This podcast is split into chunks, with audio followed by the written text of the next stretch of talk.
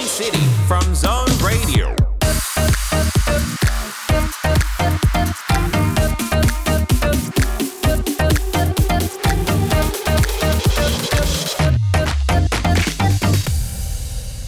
Chào mừng các bạn thính giả đang đến với ECT. Các bạn thân mến, đây là một talk show chia sẻ kiến thức và trải nghiệm thực tế của khách mời về một ngành nghề hoặc một lĩnh vực nào đó. Và chương trình của chúng ta sẽ được phát live vào 19 đến 20 giờ mỗi tối thứ sáu hàng tuần trên tần số 89 MHz hoặc trên ứng dụng Zing MP3 và được phát lại vào 15 giờ ngày hôm sau.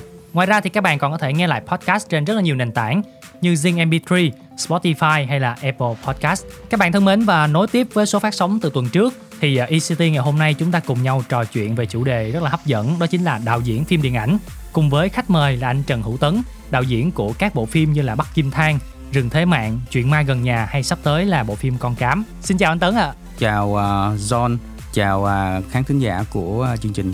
Chào tôi Hy. À, trước tiên thì uh, John rất là cảm ơn anh khi ngày hôm nay đã dành thời gian đến đây để có thể chia sẻ với tụi em một chủ đề rất là thú vị đó là công việc của một đạo diễn phim điện ảnh. Và ở tập trước thì chúng ta đã được nghe anh Tấn chia sẻ nhiều về quá trình làm việc của đạo diễn từ ý tưởng đến kịch bản nè khi on set và làm việc với diễn viên như thế nào và cách mà anh kết hợp với các cái bộ phận khác trên đoàn để làm sao tạo ra một tác phẩm mượt mà và hay nhất. Và với ECT ngày hôm nay thì chúng ta sẽ cùng anh Tấn tìm hiểu nhiều hơn về những yếu tố, những cách kể chuyện hấp dẫn và những kinh nghiệm khi mà anh tạo ra những bộ phim ly kỳ cũng như là ma quái trên màn ảnh rộng. Vậy thì anh là chuyên là về phim ma quái kinh dị sinh tồn rồi. Không biết là anh có xem những bộ phim thể loại khác không ạ? Cũng có anh xem hoạt hình. À dạ. tại sao ạ? Anh đánh giá rất là cao về cái thể loại này ở trong tương lai à, khi mà có những cái mà à, phim con người đóng không thể làm được thì hoạt hình sẽ làm được à, à điển hình như dạ. là có hai cái phim hoạt hình anh thấy là họ làm rất là tốt và đó cũng có thể là một cái case để mà giới làm phim Việt Nam mình có thể mình tham khảo là phim uh, Na Tra và Khương Tử Nha ừ. của Trung Quốc. Dạ. Phim này cũng có chiếu ở rạp rồi đó qua cái uh, cách làm của họ thì họ biến một cái câu chuyện thần thoại nhưng mà họ thêm thắt nhiều yếu tố nó trẻ hóa nó lên để mà cho nó gần gũi với lại những cái khán giả trẻ bây giờ á à, à, vừa có thể xem phim để hiểu hơn về lịch sử về văn hóa nhưng mà có tính giải trí rất là cao bên cạnh đó là lồng ghép những cái bài học thì anh thấy uh, cái thể loại này tiềm năng để mà mình phát triển được ở những cái mà mình bị giới hạn ừ, à, khi mà mình. Dạ. làm phim con người cũng sẽ gặp khó khăn về kinh phí bởi vì làm phim hoạt hình không bao giờ rẻ. Tại vì ở Việt Nam thì cũng khá là ít những bộ phim về hoạt hình đúng, đúng không? Đúng rồi. Dạ. Ừ. Thì hy vọng sắp tới chúng ta sẽ có thêm những cái bộ phim về hoạt hình và nó mang lại những cái thông điệp như là anh Tấn vừa chia sẻ. Ừ. Vậy thì không biết là khi xem phim á, anh Tấn có hay để ý đến đạo diễn như là phong cách của họ không? Có chứ, họ đang cùng làm nghề với mình mà thì dạ. mình xem để mà mình uh, học hỏi. Anh thì anh không thần tượng bất cứ đạo diễn nào hết. Anh xem uh, tất cả những đạo diễn giỏi với những cái bộ phim hay mà anh thích á luôn xem họ là những đối thủ của mình ừ, ừ. Dạ, một góc nhìn rất đúng hay. rồi dạ. bởi vì khi mà mình xem họ là đối thủ của mình á thì mình mới có cái động lực để giỏi mình hơn giỏi hơn họ. họ mình vượt qua họ còn nếu mà mình xem họ là thần tượng thì mình sẽ luôn luôn là cái bóng của họ thôi oh, dạ. à, cho nên là có những đạo diễn anh rất là thích nhưng mà anh luôn luôn anh quan điểm là anh sẽ phải vượt qua họ ừ. có thể là cái này nghe nó hơi viễn vông tí xíu đi nhưng cái đó luôn luôn là cái động lực để anh Đâu ai anh cấm mình đúng rồi để anh làm việc thì yeah. Dạ. một trong những cái người mà anh rất là thích là đạo diễn của phim Gravity à, ông đó tên là Alfonso Cuarón yeah. Dạ. người Mexico ừ. thì tại sao em hỏi cái câu này à, một cái câu mà chắc chắn biết câu trả lời luôn rồi ừ. tại vì uh, có một cái phần game nho nhỏ dành cho tấn là game dạ đúng rồi thì cũng rất là đơn giản thôi em sẽ đưa ra những cái tên của bộ phim ừ. sau đó anh tấn sẽ nói ai là người đạo diễn cho phim okay. đó thật ra là anh tấn vừa nói một cái câu trong câu hỏi rồi đó. À, bộ phim Gravity. Gravity. Rồi mình sẽ bỏ qua câu hỏi đó. Bộ phim đầu tiên ha đó là Rome đạo diễn là bạn à, Trần Thanh Huy. Dạ chính à, xác. Okay. dạ. bộ phim Vĩnh Cửu. À, đạo diễn là Trần Anh Hùng. Dạ chính xác. À, hai đạo diễn đều chung họ với anh Tấn. Bộ phim à, tiếp theo là một phim về Hàn Quốc rất là nổi tiếng luôn ký sinh trùng. Đạo diễn là Bong Joon Ho dạ ừ. chính xác. Không có phim nào làm khó được anh Tấn rồi. Cuối cùng à, một uh, đạo diễn Việt Nam thiên thần hộ mệnh đây là một cái người anh mà anh cũng rất là nể trong nghề. Bởi vì anh xem phim của ảnh từ lúc mà anh chưa làm phim nữa cơ. À, dạ. thì anh Victor Vũ. Ừ, dạ chính xác. Hầu như là cả bốn câu hỏi là đều trả lời chính xác luôn. Nghĩa là anh Tấn đang rất là quan tâm là toàn bộ thông tin luôn là mình sẽ nhớ hết tại vì nó liên quan trực tiếp với công việc của mình. Đúng rồi. phần đầu anh cũng có chia sẻ là anh không có thần tượng một đạo diễn nào. Vậy thì trong những đạo diễn hoặc những cái phim trên đi anh ấn tượng với phim nào hoặc đạo diễn nào đi anh nghĩ rằng à, mình à, sẽ nói về à, cái người mà đang gần mình nhất đi. Thì anh nói về anh Victor Vũ. Dạ. À, bởi vì à, tất cả các phim của anh Victor nhìn vô á, sẽ thấy được là cái thẩm mỹ. Ừm. tức là cái khung hình của anh Victor lúc nào cũng sẽ rất là chỉnh chu. Mình chưa cần biết nội dung nó là gì nhưng mà mình nhìn vô người làm phim nhìn vô thì sẽ thấy được rằng cái khung hình của anh Victor lúc nào cũng sẽ rất là sạch đẹp và chỉnh chu từ à, bố cục về góc máy về ánh sáng về phục trang và cả về diễn xuất. Và cái cách anh Victor chọn diễn viên cũng rất là xinh. Anh Victor ra phim là chắc chắn là anh sẽ đi xem.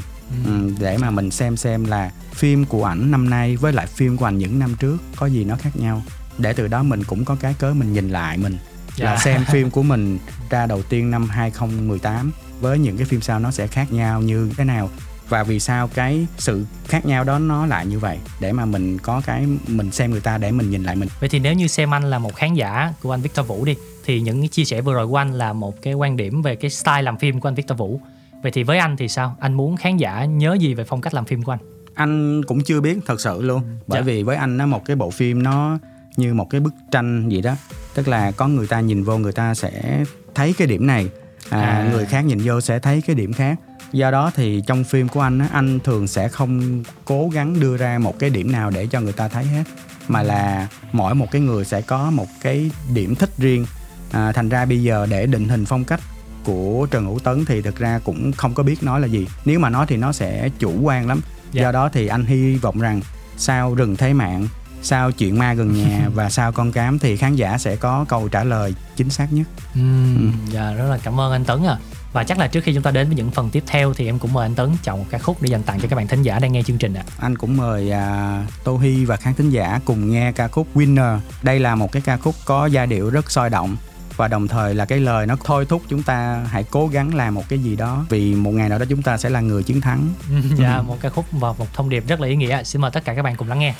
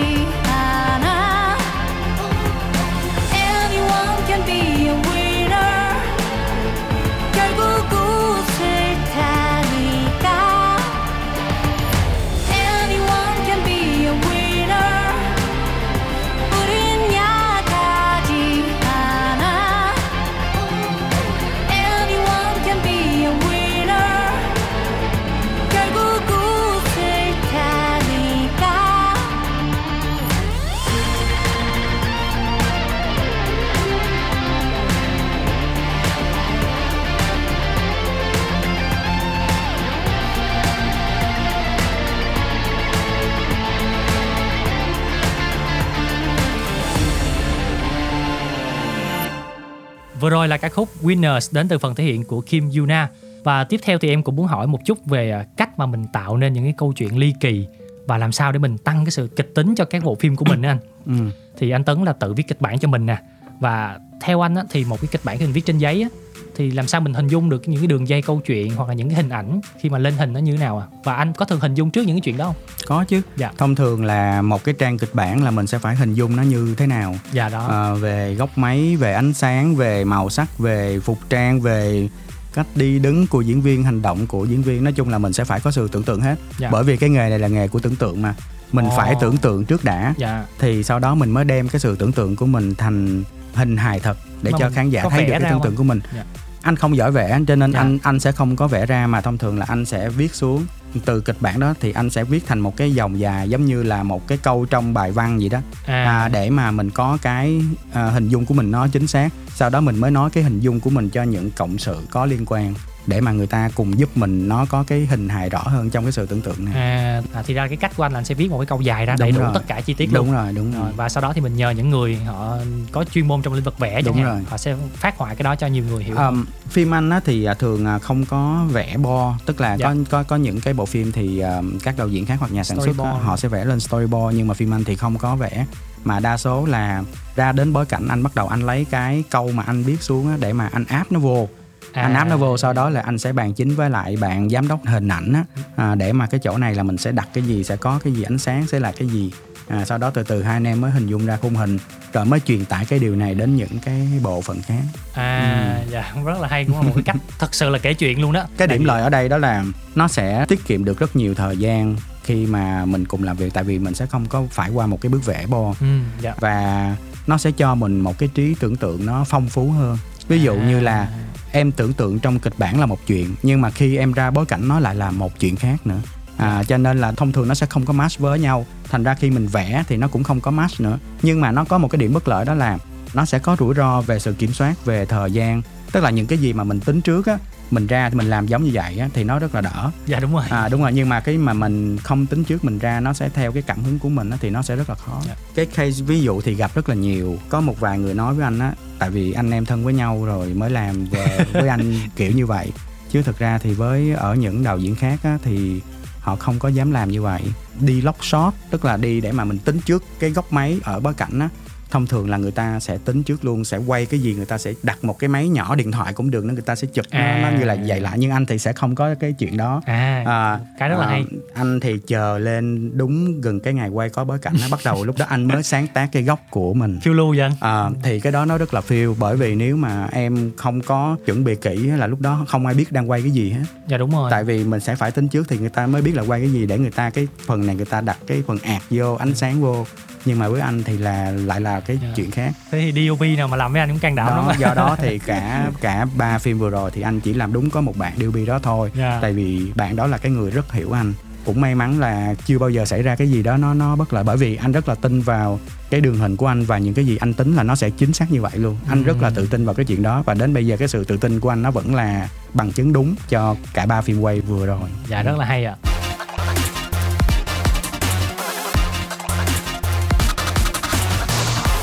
em thấy là ví dụ trong phim rừng thế mạng đi thì là hầu như bối cảnh là ở rừng và rất là sâu rừng rậm.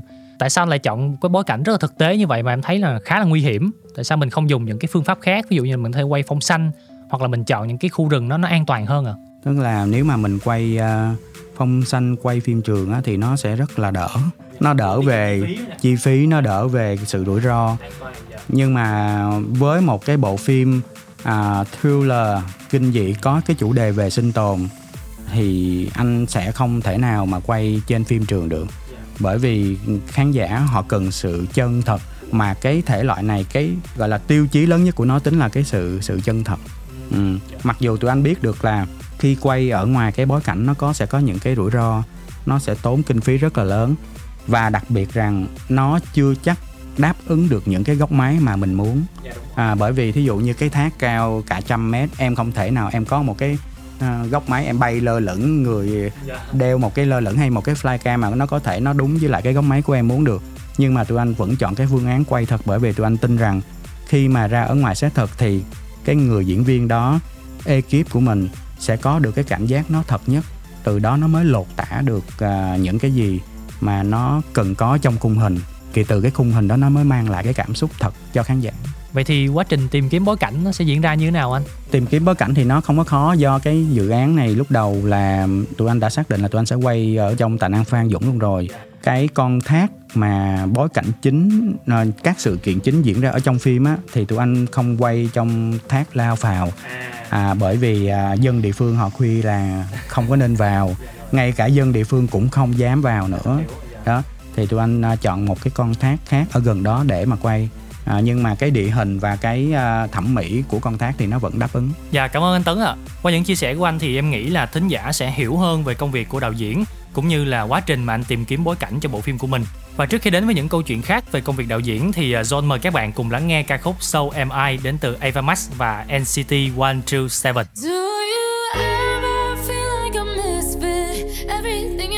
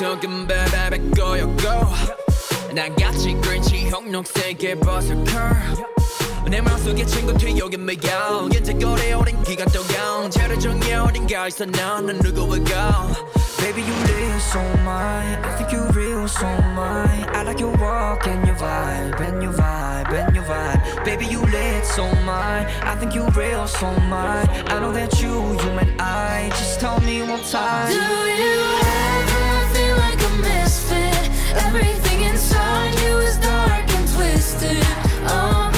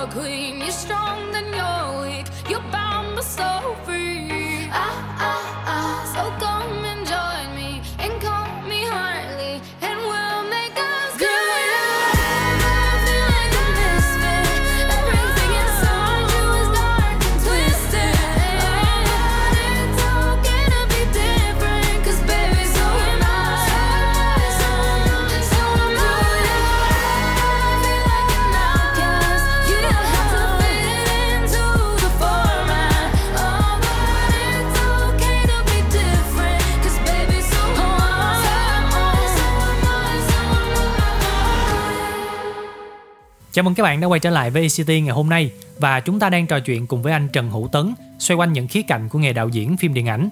Ở phần trước thì chúng ta có nói về bối cảnh nè. Vậy thì à, tiếp theo em cũng muốn hỏi một chút về góc máy và ánh sáng đi.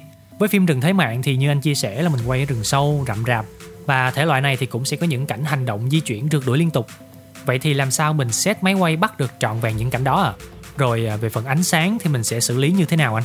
Rừng thế mạng là những cái ờ, ca phải nói là rất rất khó đỡ Dạ. tại vì ở trong rừng á một ngày á là đoàn phim sẽ có từ 14 đến 16 tiếng quay tùy theo cái quy định của mỗi đoàn Dạ. có đoàn quay 18 tiếng nữa nhưng mà ở rừng thế mạng thì là một ngày quay chỉ kéo dài tầm từ 6 đến 7 tiếng Ừm. có ngày quay chỉ quay được đúng 3 tiếng Dạ. bởi vì nó phụ thuộc vô rất nhiều cái ánh sáng trong rừng Dạ. ánh sáng trong rừng nó lại khác nhau về thời tiết của mỗi ngày nữa ví dụ ngày hôm đó sương mù nhiều nó rất là sợ sai rất co à, do đó thì tụi anh gặp những cái trường hợp đó thì tụi anh sẽ phải à, tính một cái phương án khác để mà làm sao nó vẫn đúng cái mạch kể nhưng mà nó không bị sai về rắc về ánh sáng về bối cảnh ví dụ như là ngày hôm đó tụi anh đã chốt quay cái một cái vực khoảng hai chục mét á một, Dạ. một cái vực sâu đến cái ngày quay á thì cái vực đó nó biến mất đi nó nó biến mất đi ở đây tức là hôm đó nó có mưa lớn Dạ. và bắt đầu nó bị xói mòn làm thay đổi toàn bộ cái hình dáng cái kết cấu mà lúc đầu tụi anh đã tính trước Dạ. thế là bây giờ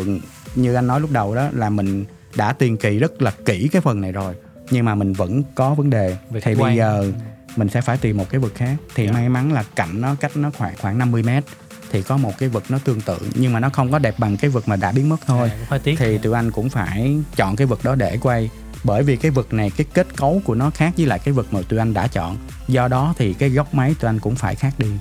À, để cho nó phù hợp. Ví dụ như cái vực đó nó rất là đẹp thì tụi anh sẽ có một cái cảnh toàn Dạ. để thấy được cái hình dáng đẹp của cái vực đó cái sự nguy hiểm của cái vực đó Dạ. nhưng mà bây giờ cái vực đó nó không còn mà là cái vực này nó sẽ nó lòi lõm nó thấp hơn nó xấu hơn có những cái góc không phải là cái góc toàn nữa mà là cái góc nhìn của nhân vật hay là một cái góc nhìn nó hẹp hơn Ừm. ừ, cho nên là cái rừng thế mạng là một cái phim là phải nói là tùy cơ ứng biến rất là nhiều mặc Dạ. dù mình đã tính trước mình đã đi bối cảnh rất là kỹ mà mình cũng đã có những cái phương án dự trù là bữa nay mưa ngày mai sẽ khác hoặc bữa nay nắng ngày mai sẽ khác bữa nay gió ngày mai sẽ khác nhưng mà vẫn không thể nào đỡ nổi một trời. Nhưng may mắn là tất cả các cái cảnh quay khó hoặc là những cái mà nó phát sinh tụi anh đều trong kiểm soát. Và phim về đích rất an toàn và có những cái thước phim anh nghĩ là sẽ làm à, khán giả bất ngờ. Ừ, dạ, Ừ. rất là tò mò.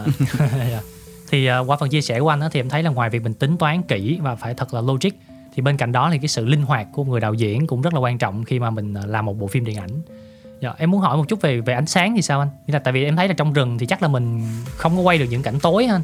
Ở rừng thế mạng thì à, trong những cái cảnh đêm trong kịch bản á, tụi anh không có quay đêm được. Không dám đoàn nào có thể quay đêm ở trong rừng được. Dạ. Bởi vì khi mà tính cái phương án mà quay đêm thật ở trong rừng á, thì em sẽ phải đem rất là nhiều đèn vào để đánh sáng cả một cái góc rừng hay là một khu rừng. Dạ. Mà khi mà đã có nhiều đèn những cái đèn lớn nữa thì em sẽ phải thêm những cái anh em bên ánh sáng thêm số lượng nhân sự về team ánh sáng. Dạ. Mà một cái team ánh sáng mà một cái cây đèn đã bình thường thôi là đã mười mấy hai chục người rồi. Thì nếu mà em đã thêm nhiều cây có nghĩa là cái số lượng người nó phải nhân lên. Rồi em nhân số lượng người lên em nhân số lượng đèn lên nhưng mà em làm thế nào để đem cái người và cái đèn nó vô trong cái cảnh quay là một vấn đề nữa. Cho Dạ. nên là với cái kinh phí cho phép và với cái ờ, thời gian cho phép thì tụi anh không thể nào làm được cái chuyện mình quay đêm thật Dạ. thì cuối cùng là giám đốc hình ảnh và anh tính đến cái phương án là mình sẽ quay cái buổi chiều để mình giả đêm tức là tụi anh sẽ chọn một cái thời điểm là gần tắt nắng nó gọi là regime Dạ. à tức là cái giờ mà đang chuẩn bị mà mặt trời lặn á Dạ. mặt trời Hoàng nó hôn. đã ờ, xuống thấp thấp rồi dạ thì tầm từ uh, 4 giờ rưỡi cho đến 6 giờ 15 nhưng mà ở trong rừng thì nó sớm hơn. Ở trong rừng thì nó dao động khoảng tầm từ 3 giờ cho đến 5 giờ. À, à, thì tụi anh sẽ chọn khoảng 2 tiếng đó để tụi anh quay những cái cảnh đêm. Quay bình thường thôi nhưng mà về mình sẽ hậu kỳ mình sẽ làm cho cái ánh sáng nó thành ánh sáng đêm. Ừm. à, để mà nó có cái à, hướng xử lý nó an toàn. Dạ. đồng thời là nó đáp ứng được cái ngân sách và cái thời gian mình quay Ừm, dạ nghĩa là mình phải linh hoạt xử lý tùy mình sẽ huống. phải linh hoạt nhưng mà cái phần đó là phần mình tính trước đó à, à, tức dạ. là đi à, bối cảnh lần đầu tiên là đã chắc chắn là không thể nào cái phim này mình quay đêm thật được rồi chắc chắn một trăm phần trăm luôn Ừm. cho nên là về là phải tính đến cái phương án đó Dạ. tại vì nếu không là mình sẽ không thể nào mình làm được cái phim này do cái ngân sách và kinh phí cũng giống như là cái việc vận chuyển con người thiết bị vô là không thể nào mình làm nổi Ừ, Ừ. Dạ rất là hay một cái chia sẻ rất là thực tế và một cái thủ thuật khi mà mình quay đêm trong rừng thì Ừ. mình có thể giả đêm vào buổi chiều. Ờ, em muốn hỏi một chút về những cái thủ thuật mà mình có thể hù dọa khán giả anh. Em nghĩ là với một đạo diễn mà chuyên về làm phim chuyên hù khán giả thì sẽ phải có những cái thủ thuật riêng. Thì không biết anh có thể bật mí một hai cái bí kíp nào đó. anh nghĩ rằng với cái uh, fan của thể loại phim uh, kinh dị thì uh, đến bây giờ khán giả không có dễ bị hù Dạ đúng rồi, chính à, xác. trước đây thì người ta thường hù bằng âm thanh Dạ, thường hù bằng cái giật à, mình luôn hết dạ, đúng rồi Dạ. cái cắt máy ví dụ như là cảnh này thấy bình thường xong rồi cắt qua là một cái gì đó ghê rợn xuất hiện. Thì Dạ. bây giờ người ta sẽ có một cái kiểu hù khác. À, ừ, đó là hù bằng một cái gì đó một cái khung hình tĩnh à, khi mình xem cái gì đó mà nó không có cái gì nó giật mình ra thì người ta sẽ không có sự đề phòng. Dạ, à người ta vẫn nghĩ nó là một cái gì đó nó bình thường. Dạ, nhưng mà trong cái bình thường đó nó sẽ có bất thường về hành động về tiếng nhạc. À, à, hoặc là về cách hóa trang cách hóa trang ở đây không phải là làm cho cái lưỡi nó dài ra hay là con mắt nó dài ra theo truyền thống mà là cái hóa trang cái nhân vật nhìn nó rất là dị dị bằng ánh mắt bằng ánh mắt hoặc là bằng những cái cử chỉ mắt môi miệng. Tức là những cái bình thường nhất góc nhìn nó nó khác thường. Dạ. thì người ta sẽ có sự ám ảnh hơn. Cái này anh không gọi là hù mà nó sẽ mang đến cho cái sự ám ảnh nhiều hơn. Hiện giờ thì đa số các đạo diễn phim kinh dị đang đi theo cái hướng này Dạ. để mà nó mang đến cái sự mới lạ tại vì khán giả họ đề phòng lắm rồi họ xem phim họ biết cảnh nào chuẩn bị hù là họ sẽ bịt lỗ tai lại hay Dạ. họ che mắt lại thì thành ra để lấy được cái hiệu quả sợ của khán giả thì mình sẽ phải tính cái phương án khác tức là ngày xưa người ta hù rất đơn giản À, tại vì những dạ. cái hóa trang những cái hình ảnh những âm thanh đó là nó dễ làm lắm Dạ. nhưng mà vấn đề là một cái khung ảnh bình thường mà để cho người ta sợ người ta dây dứt người ta ám ảnh rất là khó làm Ừm, Ừ. dạ, đây là một thông tin rất là thú vị, một bí kíp từ anh Tấn chia sẻ với các bạn thính giả khi mà các bạn đang lắng nghe Zone Radio ngày hôm nay. Chắc là trước khi chúng ta đến với những câu chuyện tiếp theo thì à, xin mời tất cả các bạn thính giả cùng lắng nghe ca khúc Telepath của Conan Ray.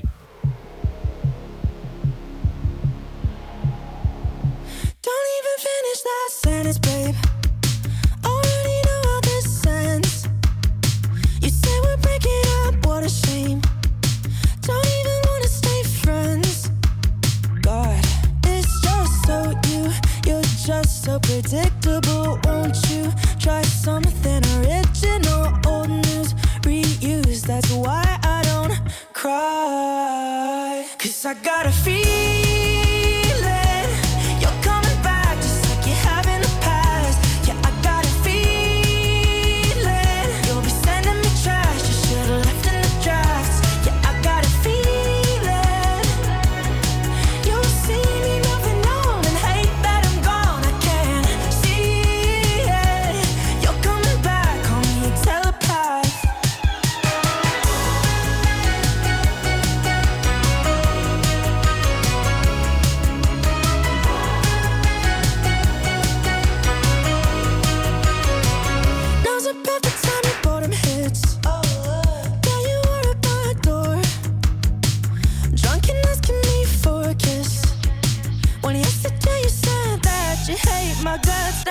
In love.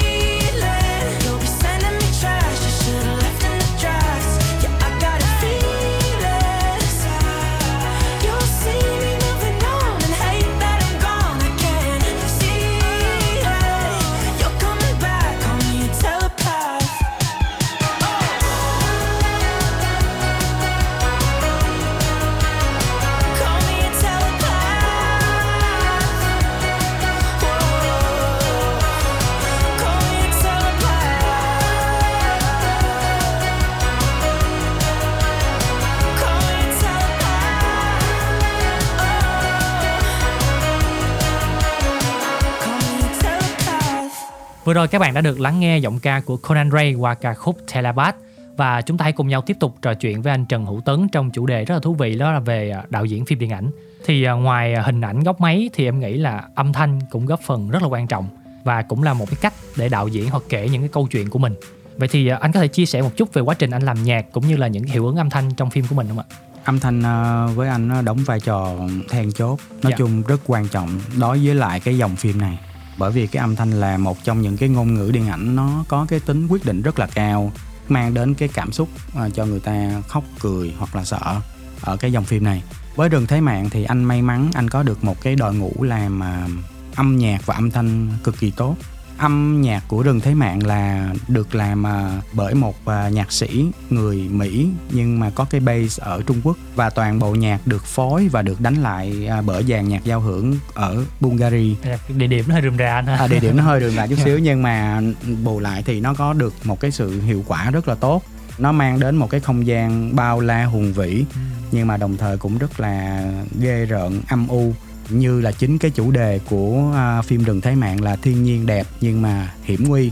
Thì khi mà khán giả xem phim thì khán giả sẽ cảm nhận được cái âm nhạc đó. Còn âm thanh của phim rừng thế mạng cũng được đầu tư rất là nhiều bởi vì um, tụi anh mang đến một cái không khí không gian rất chân thật của núi rừng. Tức là không phải mình bỏ cái tiếng chim vô là nó núi rừng không phải Dạ. đâu mà là những cái tiếng nước tiếng sương hoặc là tiếng gió thì nó đều được nghiên cứu rất là kỹ theo cái thời tiết và theo cái khung giờ quay để mà nó mang đến cái sự chân thật nhất trong câu chuyện. Toàn bộ âm thanh và âm nhạc là một cái điểm rất đáng tự hào của phim rừng thế mạng. Và anh tin rằng cái điểm này à, khán giả cũng sẽ thích thú khi mà xem phim Ừ, dạ và em ờ, hy vọng là tới lúc đó em cũng sẽ để ý rất là nhiều để phản hồi lại cho anh Tấn. Ok. Nhưng mà em nghĩ là khi mình chọn một cái người để làm âm thanh cho phim anh thì mình cũng sẽ có một số cái tiêu chuẩn hoặc là một số cái mục tiêu nhất định. Thì đâu là những cái tiêu chuẩn của anh để anh lựa chọn cho phù hợp à anh à, nói về phần âm nhạc đi. Dạ. tại vì phần âm nhạc là cái phần à, sẽ có cái tiêu chuẩn để mà chọn cho cái việc làm phim. Bạn nhạc sĩ mà làm à, phim rừng thế mạng cũng chính là cái bạn nhạc sĩ làm chuyện ma gần nhà. Một cái điểm đặc biệt đó là bạn này không phải là người việt nam cho nên khi lúc đầu anh chọn bạn này á, là cũng có những cái ý kiến cho rằng người Sợ Việt Nam hiểu. đúng rồi sợ không hiểu văn hóa sợ không hiểu bối cảnh và sợ không hiểu được câu chuyện. Nhưng mà anh nghĩ rằng cái đó nó không phải là cái vấn đề. Tại vì cái vấn đề ở đây đó là anh thích một cái góc nhìn khác của một cái người ngoài câu chuyện ngoài văn hóa. Ví dụ như là tôi Hi có thể để ý những cái clip du lịch của người nước ngoài làm á, họ luôn luôn có một cái góc nhìn rất là hay dạ. về đường phố và con người Việt Nam. À, ví dụ như là cái ống gạch xong mà để một cái tờ giấy cuốn ở trên đó là điểm đổ xăng, xăng dạ. Mình đâu bao giờ mình thấy cái đó là cái đẹp đâu đâu bao giờ mình để ý cái đó là một cái điểm hay đâu. Nhưng mà trong những cái thước phim du lịch nước ngoài thì họ thấy đó là một cái điểm rất hay và họ quay nó rất là đẹp thì nó cũng tương tự với lại cái câu chuyện mà anh chọn một cái bạn nhạc sĩ người nước ngoài để làm cái phim mình. Không phải vì anh xính ngoại. Dạ. Anh khẳng định không phải vì cái chuyện đó bởi vì anh rất là hiểu. tôn vinh bản sắc văn hóa và ekip và con người của Việt Nam. Nhưng mà có những cái mình bắt buộc mình phải thử và mình phải có một cái sự cởi mở nhất là về âm nhạc của phim để mà mang đến một cái màu sắc đó nó vừa gần gũi nhưng mà nó cũng vừa lạ vừa quen và vừa lạ để cho khán giả thêm nhiều cái cảm xúc thú vị khi họ xem phim Dạ. à, do đó thì anh đã đề xuất cái anh nhạc sĩ này cho phim ờ, Đừng Thế Mạng và Chuyện Ma Gần Nhà. Ừ, dạ. cũng là một góc nhìn rất là khác đúng không anh? Tại vì em nghĩ là bình thường á là với ờ, đường hình á thì người ta sẽ có một cái góc nhìn khác và người ta dễ hiểu dễ cảm chuyện đó hơn. Nhưng mà thật ra là với âm thanh thì cũng cần một cái góc nhìn khác biệt để mình tạo ra một sự mới lạ cho phim của mình. Trong phim anh thì em nghĩ là đạo diễn họ sẽ luôn muốn cài cắm rất là nhiều chi tiết. Nhưng mà đôi khi em xem lần đầu á thì em học em không có nhận ra những cái chi tiết hoặc em không có hiểu những cái ý nghĩa đó đến khi mà mình có thể xem behind the scene hoặc có những cái buổi talk show nói chuyện như vậy thì mình mới hiểu được. Vậy thì anh góc nhìn của anh về những cái chi tiết cài cắm như thế nào ạ? Về cả âm thanh hình ảnh luôn. Anh nghĩ rằng à, cái việc mà khán giả mà hiểu được những cái cài cắm đó thì nó rất là tốt. Dạ. À, nhưng mà nếu mà không hiểu được thì nó cũng không có sao đã. Bởi vì cái đó là cái à, không phải là chủ đích và cũng không phải là một cái thành tố chính trong câu chuyện. Mà nó chỉ là những cái cài cắm mà khán giả hiểu thì khán giả sẽ thấy nó hay hơn và thông thường rằng những cái cài cắm đó không nên được giải thích. Anh nói giống như là khi à, thỉnh thoảng em tìm lại những cái bộ đồ cũ của em ở trong máy giặt cái em phát hiện ra tờ 50 ngàn thì Dạ. em sẽ rất là vui. Tức là nó sẽ mang đến những cái bất ngờ mà à tại sao cái chỗ này nó có những cái điểm này hay như vậy mình không có nhận ra. Thực ra là nó đó là những cái cài cắm có chủ ý. Nhưng mà nếu em nhận ra thì nó sẽ làm cho em hưng phấn hơn khi em tới cái cảnh phim này còn nếu em không nhận ra thì nó cũng không có sao bởi vì nó không phải là cái chính để nằm trong cái dòng chảy của câu chuyện mà giống như là người đạo diễn họ quăng những cái trứng gà à, À, trứng cái- gà vàng đúng không à, Easter egg á, Dạ. à, để cho em tìm. Thôi nếu em tìm được thì tốt còn không thì cũng không có sao cả. Dạ. Nhưng mà thông thường thì ở những cái bộ phim mà nó có cái sự tính toán và sắp đặt thì luôn luôn có những cài cắm. Ừ. dạ qua phần chia sẻ của anh thì mới thấy nó rất là hay tại vì em rất là tò mò về những cái chi tiết đó chính vì vậy mà mình luôn tìm những cái lời giải cho những cái khung hình mà đạo diễn họ cài cắm. Và thật sự khi mà mình hiểu ra được á thì mình cảm thấy cái trải nghiệm xem phim của mình tăng hơn hẳn luôn. Và đặc biệt là có những bộ phim là mình phải xem lần hai mình có cái góc nhìn khác. Lần ba mình lại nghĩ nó khác đi nữa. ban đầu mình có nói về chuyện âm thanh á thì em thấy là nhạc phim cũng là một phần rất là quan trọng. Thì anh có thể chia sẻ một chút về những cái lý do mà anh chọn những cái bài nhạc phim cho phim của mình không anh à, may mắn anh phải nói anh rất là may mắn khi mà anh à, có được cái bài à, nhạc phim của rừng thế mạng. Dạ. À, anh cũng bật mí luôn thì đây là bài 10 năm của Đen Vâu. Wow. À, đó là một cái bài anh rất là thích. À, đây là cái bài mà anh nghe nhiều lần nhưng mà anh không hiểu sao đến cái lúc mà anh đi tài năng Phan Dũng đi cái buổi khảo sát đầu tiên á thì nó lại xuất hiện trong đầu anh rất là nhiều mặc dù À. trước đó nó không hề có rồi đến khi cái lúc mà trong liều trại nằm nghỉ ngơi thì cái bài đó vô tình nó phát trên một cái speaker một cái loa của một cái à, anh leader. Dạ. thì vô tình cái khung cảnh đó cái không gian đó cái không khí đó bài hát đó vang lên và vô tình nó cực kỳ nó phù hợp với lại cái khu vực này. Và khi mà về thì anh quyết định thì anh à, xin nhà đầu tư xin nhà sản xuất phải thuyết phục được đen à, cho anh sử dụng cái bài này ở trong phim bởi vì không có cái bài nào nó hợp hơn cho cái phim này. Một cái bài nói về à, sự mất mát à, sự trưởng thành tình bạn tình yêu và những cái trải nghiệm của tuổi trẻ. Và anh tin rằng cái bài này sẽ khiến khán giả có cảm xúc rất là nhiều à, sau khi hết phim. Ừm, dạ rất là hay. Nghĩa là bản thân mình chọn nhạc phim cũng dựa vào cảm nhận của mình khi mà Đúng mình trải nghiệm trên đúng. cái set quay thực chính tế. xác dạ và chắc là sẵn anh Tấn đang nói rất là nhiều về cái ca khúc nhạc phim đó là bài 10 năm của Đen thì uh, hôm nay thì John Radio cũng xin phép là phát ca khúc này để dành tặng đến cho tất cả các bạn thính giả đang lắng nghe chương trình ạ À. có người đến có người đi và có người ở lại Yeah. có lúc khôn và cũng có lần nhớ dại có lúc tuổi có lúc vinh và có lúc thăng hoa Yeah. có ngày cười có ngày khóc và có ngày hoang ca đời cho ta quá nhiều thứ ta chưa cho đời được nhiều đến bây giờ vẫn chưa học được cách làm sao để lời được nhiều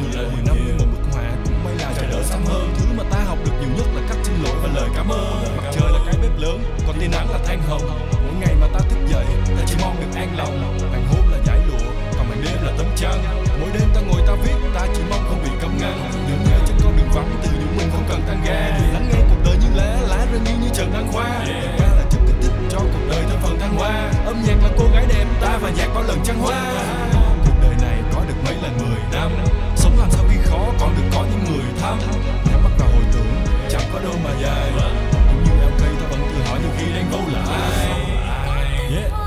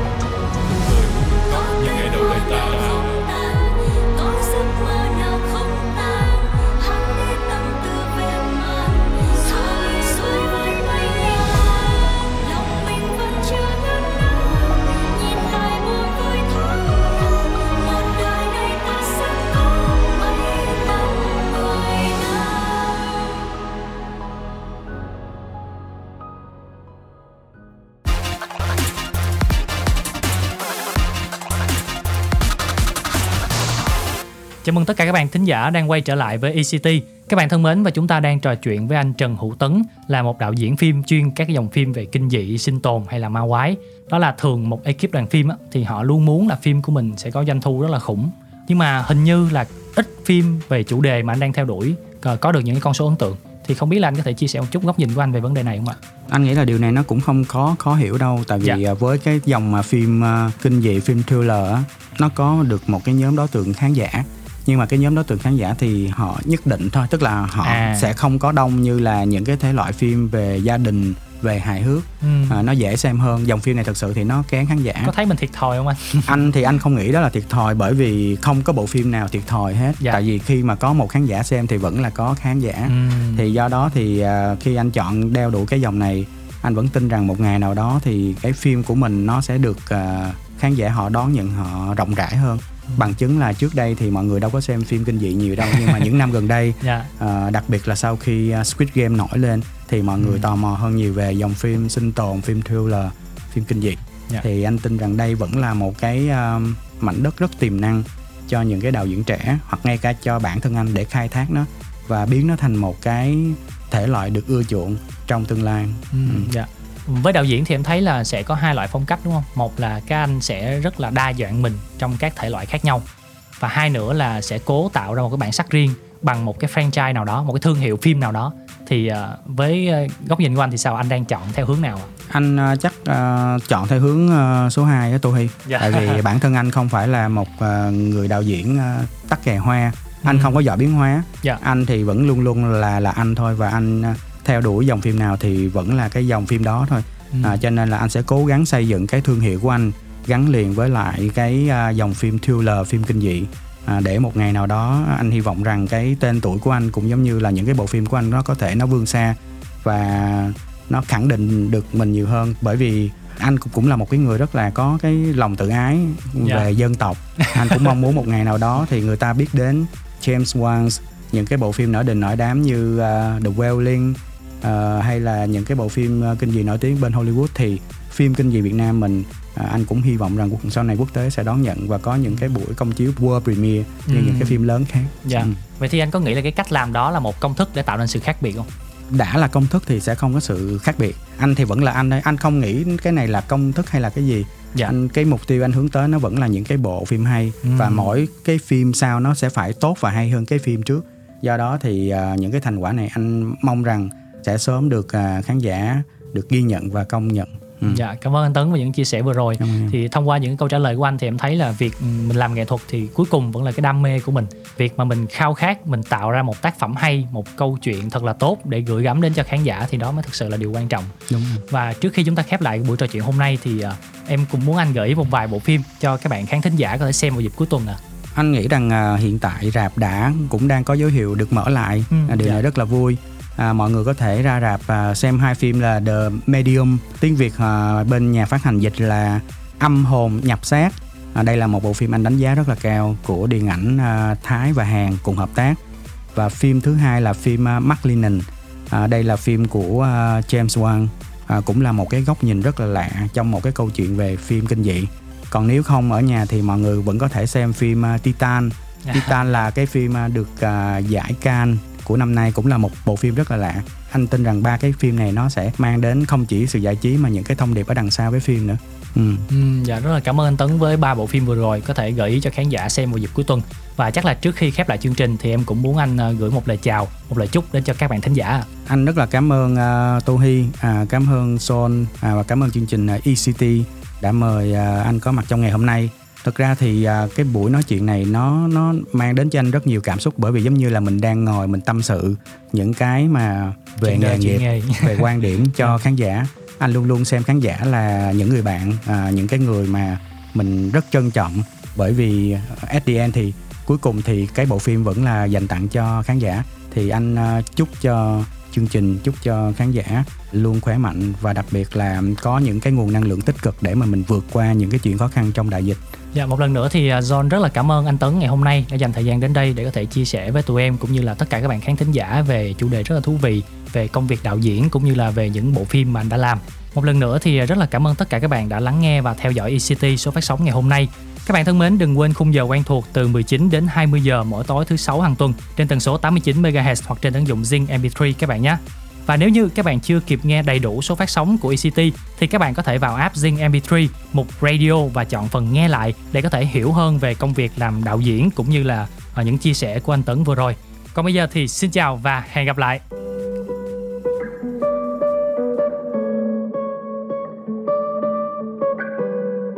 For a second, the dysfunction felt romantic. Three years in and I can't stand it. Fell for your mystery, your reckless abandon. Now I'd prefer you just be candid. I'm trying not to listen to the part of me that knows. No matter what I wanted, now it's out of my control. Brakes cut and everything is coming undone. Full speed, I'm just a blur to everyone. I shut and everything is coming undone. Hundred thousand miles past when it was fun. Only you get in the way. Only you get in the way. I shouldn't, even though I know how it's ending. I'm still praying for a soft landing.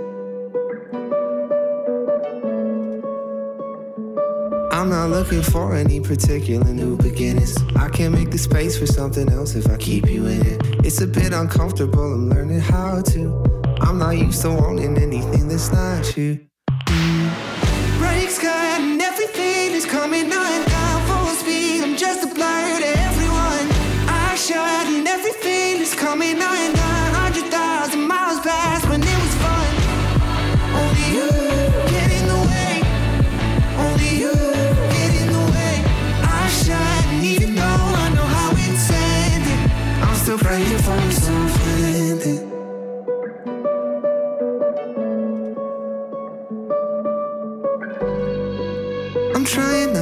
Listen to the part of me that knows. No matter what I wanted, now it's out of my control. Cut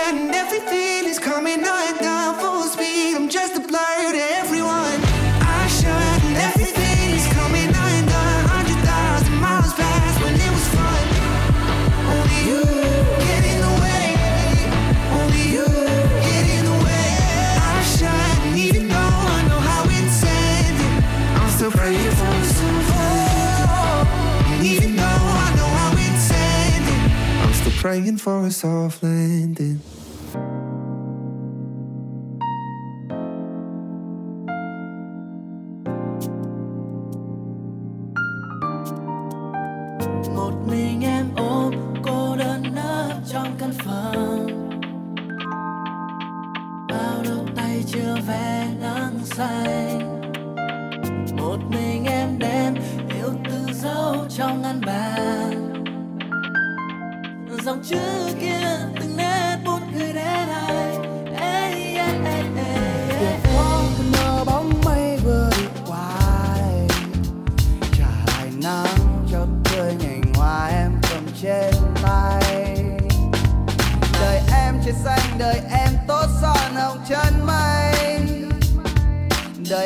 Em để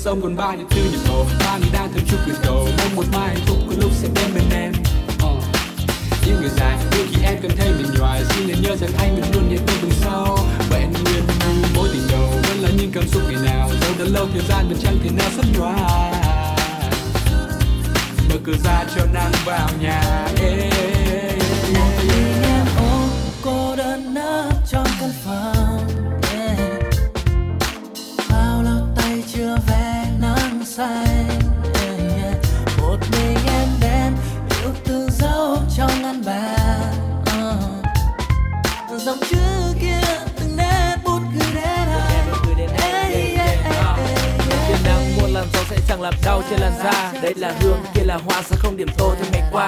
Hãy mở qua cánh cửa của em để bước ra ngoài đi em Vì có đó ba thứ cho em. Hãy cùng đi tìm hoa thơm và cỏ lạ. Bỏ chuyện cũ đi em ta vẫn còn có mai sau. Lo gì chuyện giọt nước mắt em sau này liệu có ai lau?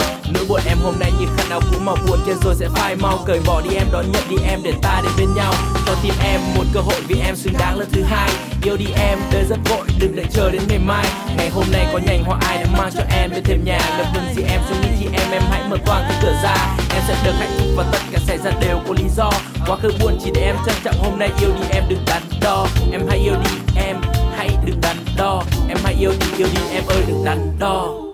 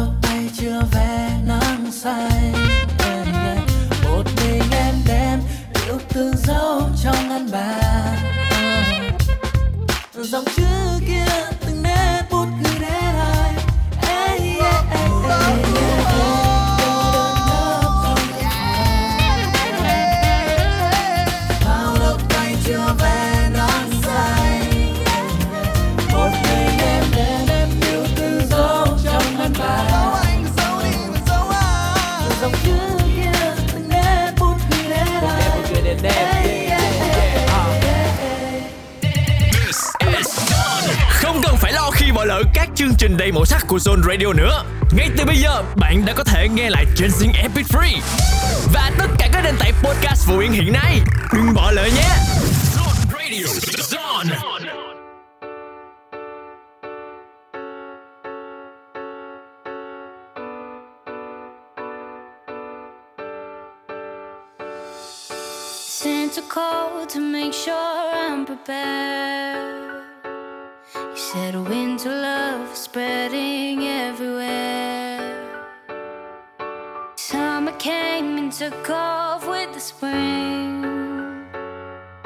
So now we start the Christmas caroling. I'll find my way back home and light up every tree. We will hang the stockings for you and one for me. Cause Santa called to make sure I'm prepared. Said, pack your bags and tell them you'll be there. I'll be home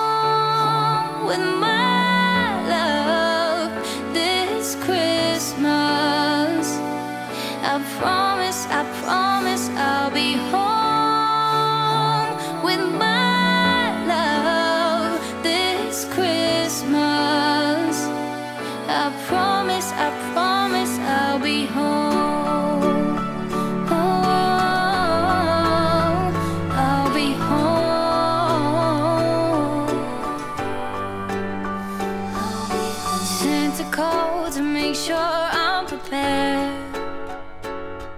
said, wrap the gifts with all your love and care. The wind blows the snow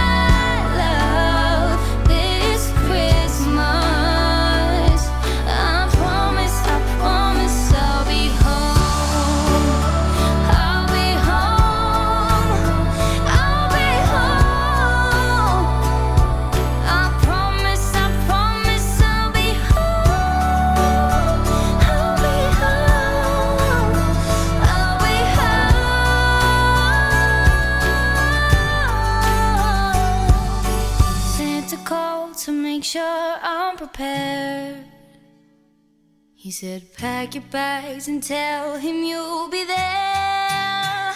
I'll be home.